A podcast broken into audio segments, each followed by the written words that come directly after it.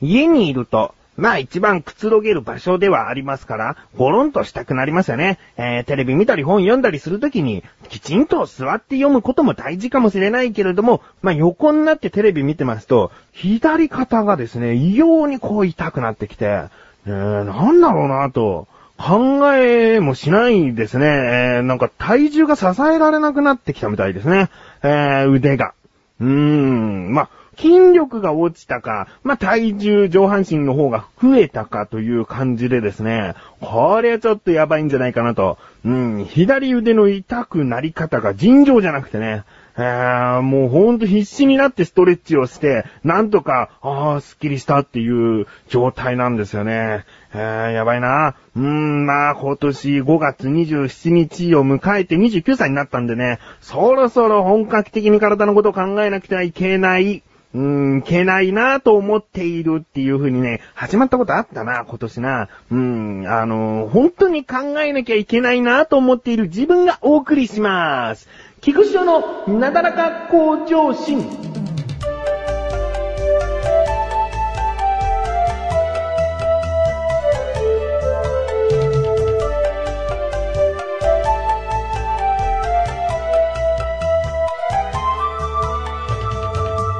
こんなね、ちょっと太り気味の自分でも、散歩っていうのは嫌いじゃないんですよ。うん。で、最近ですね、東京都墨田区の方に行く機会がございまして、で、その用事が終わった後、お昼になって、もう特に行くところはないんですね。だから自由な時間というか、こっから先、まあ、まっすぐ家に帰ってもいいんだけど、近くにですね、もうその朝駅から降りた時から分かってたんですけども、東京スカイツリーがもう目の前にドーンと立ってるわけですよ。まあ目の前にって言っても、あのスカイツリーというのは相当高いですから、まあそんな近いところにあったわけじゃないんだけど、駅を出たらすぐもう目についたんですね。ね。なので、せっかくそこまで近くに来てるんだったら、もうできる限り近づいて、建設途中の東京スカイツリーを見ようと、見上げようと思いまして、で、その行く途中にも、なんかこうお店とかあったら、ふらーっとこう立ち寄ったりなんかする、その散策をね、えー、してみたいなと思って。でもとりあえず、その東京スカイツリーに向かって歩き出したんですね。えー、まあ、そのなんだろうな、とにかく高いタワーだから、全然迷うことがないというか、もうそこにとりあえず向かっていけば絶対にたどり着くんだもんなと思って、もうね、ずーっと東京スカイツリーを見上げながら歩いてるような感じでしたね。えー、東京スカイツリー。なんかね、情報ではね、下の方は三角形なのかな？上の方になるにつれて円形になっていくっていう、なんかそういう情報が入ってたから、えー、よーく見てね、あ、ほんとだ、なんか下の方は三角っぽくなってるとかね、なんかそういうところに注目して、えー、見てたんですけれども。で、あいいな、東京スカイツリー、生で見れたと。この建設途中ってのは今の段階でしか見れないから、もうそろそろクレーンとかも取り外されて、えー、完成形に近づいてきちゃうので、いや、いいもの見たと。うん。で、散策といっても、結構ね、そうだな、小1時間ぐらい歩いたんですね。えー、なので、うまく、こう歩いていくと、自分が乗ってきた駅の遠くにはなってしまうんですけれども、一つ先の駅までそのまま歩いていけそうな感じだったんですね。うん。で、そのまましばらく歩いていたら、その駅名のついた商店街にたどり着いたんです。で、あ、もうまさしく、この辺に駅があるんだと思って、で、駅を探してみたんですけれども、全然駅が見つからなくて、で、まあ、中途半端な、こう、標識というか看板というか、駅はこちら250メートル先みたいな、その矢印看板を見つけたんですよ。だから、あ、ここを行けばいいなと思って行ったんですね。で、まっすぐこのまま250メートルぐらい行けばいいのかなと思ったら、どんどんどんどん住宅街に入っていっちゃって、で、こんな方に駅はないだろうって疑いつつも、でも250メートルって、その歩いててなかなかこうきちんと把握できてないからもう少し行けばいいのかなと思って歩いてったら、もう全然どんどんどんどん、その、もっともっと路地の狭い住宅街になってっちゃって、おかしいなと、これ絶対間違えたなと思って、だけど、一つ救いなのが、あの、近くに線路が通ってたんですね。で、この線路、どちらかに行けば自分の行きたい駅に行けるんじゃないかなと。これはもうある意味こう賭けなわけですよ。うん、自分の頭の中で、その東京都の地図ができていれば、この線路の向かう先はあっちだなとか、こう把握できるんでしょうけども、なんかね、その時、その一番最初の駅で見かけた地図が頭に入ってたんですけれども、これはもう後日談なんですけれども、どうやらね、その駅で見た時の地図っていうのは、上の方が南で下が北だったんですね。もうこれが単純に上が北だなっていう意味で地図を頭の中に入れてしまってたんですよ。だからなんとなくこう線路の、じゃあこっち側だ、自分の行きたい駅はこっち側だと思って歩き出したら、とんでもない方向になってしまいまして、さらに別の、あの、一個先の駅で、しかももうそこの駅っていうのは別の沿線だったんですね。で、もうそんなこと知らずにどんどんどんどん線路沿い歩いてったわけですよ。その住宅街ずーっと歩いてったら、もう乗り換えなきゃいけない駅に着いちゃって、えー、なんだ読み方もわかんない変な駅に着いちゃったなと思って、えー、ここで乗ってね、乗って、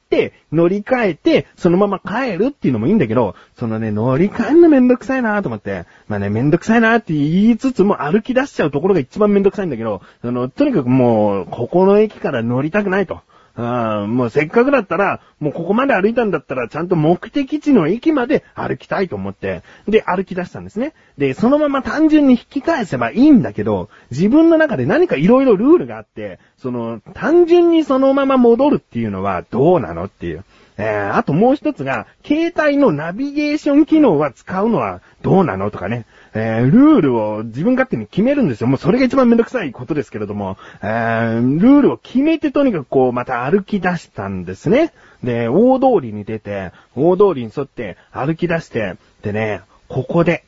まあ、あのもうとんでもない方向にどんどんどんどん行っちゃうんじゃないのと思う方、いらっしゃいましたね。えー、このまままた別の駅に出て、結局そんな、えー、たまたまたどり着いた駅なんて、また乗り換えしなきゃいけない駅に決まってるよって思う方はね、えー、今聞いてていらっしゃると思うんですけれども、違うんですよ。自分には心強い味方がね、この土地にはいたんですよ。何かというと、東京スカイツリーですよ。あのね、とにかく高いから、この東京スカイツリーをある程度の目安で歩けるんですね。だから大通りに出た時に、こっちに行くととんでもないなっていうのは、なんとなく分かって、で、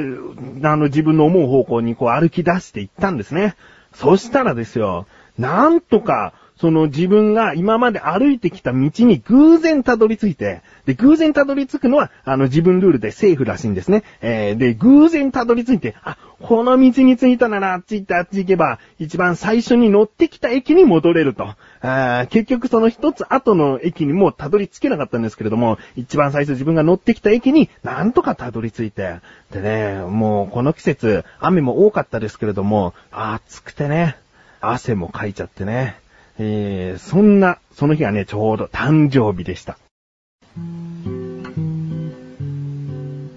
小高祐介です。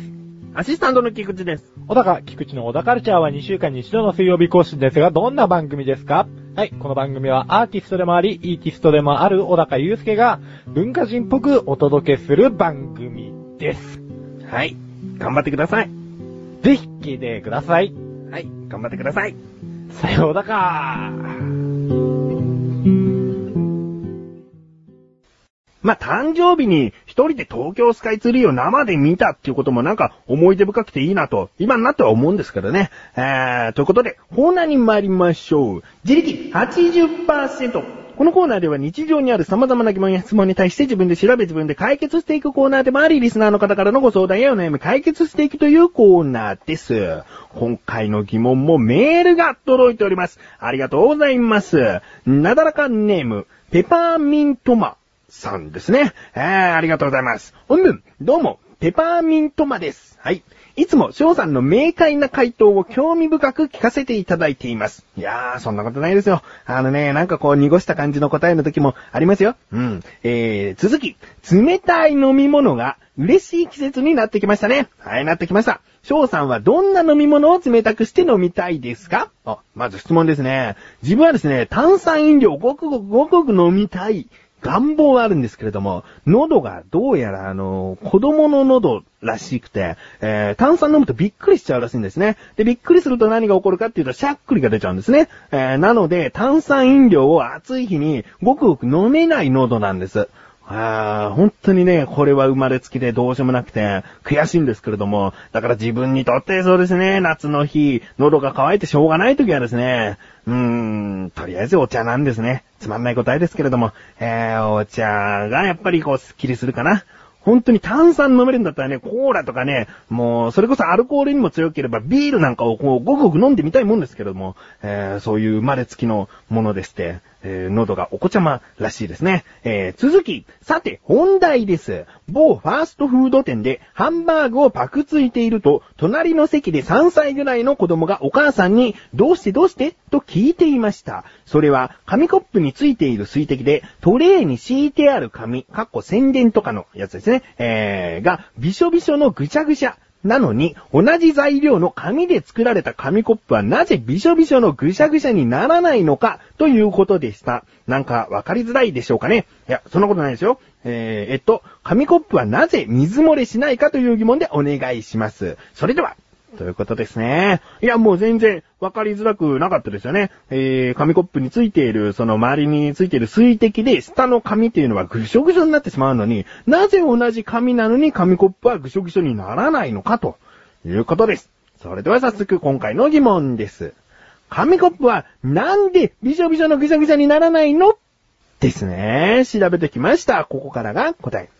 え紙コップというのはですね、単純に紙だけでできてはいないんですね。えー、最近の紙コップなんですけれども、ポリエチレンラミネート紙という紙を使っているそうです。うん。まあ、紙だけではできてないと言いましたが、まあ、それは紙の種類に入るんですかね。えー、ポリエチレンラミネート紙は、耐湿性、耐水性、耐熱性に優れていて、えー、他の紙コップ以外のものですね、食料品や繊維製品、化学肥料などの一面包装紙として幅広く使用されているそうです。うん。えー、まあ、これは最近なんですけれども、以前はですね、パラフィンワックスというコーティングされた紙コップが数多く使われていたそうですね。えー、このコップというのは、紙を接着剤でコップ状に組み立ててから、その、パラフィンワックスというのをスプレーすることで、えー、もう使用後は紙くずとして普通に捨てられるものだったんですね。このパラフィンワックスというのはもっと簡単に言いますと、えー、日本語で言うとそうですね、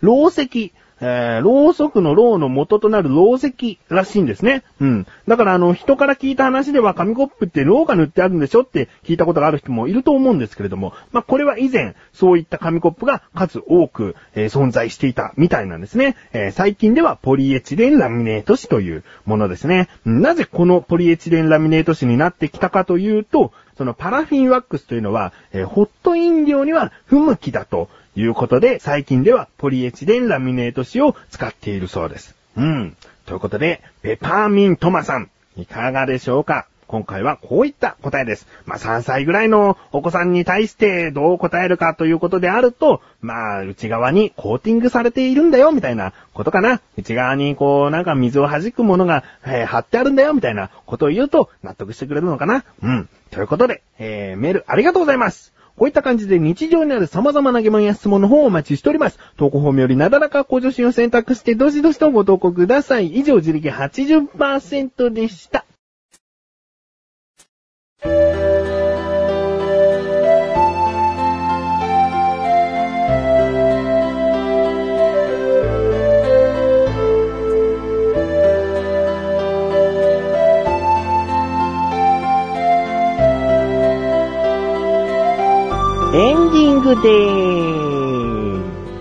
ことでね、まあ東京スカイツリーを初めて生で見た日に29歳になりまして、で、両親からですね、スーツを買ってもらったんですね、誕生日プレゼントに。うん、でね、そのスーツ、やっとね、えー、お腹をキューキュー締め付けるやつから卒業できそうですが、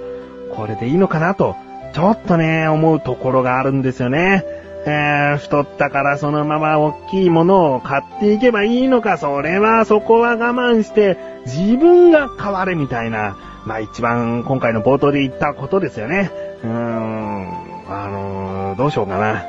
どうしようかな。なんかね、頭の中で最近いろいろとこう考えることがありまして、ダイエットがもう2の次、3の次、10の次ぐらいなんですよね。あーまあ本当に、でも考えていかなきゃなと思っている自分がお送りしました。ということで、なだらか向上心は毎週水曜日更新です。それではまた次回、お相手は菊池翔でした。メガネた周りでもあるよ。お疲れ様です。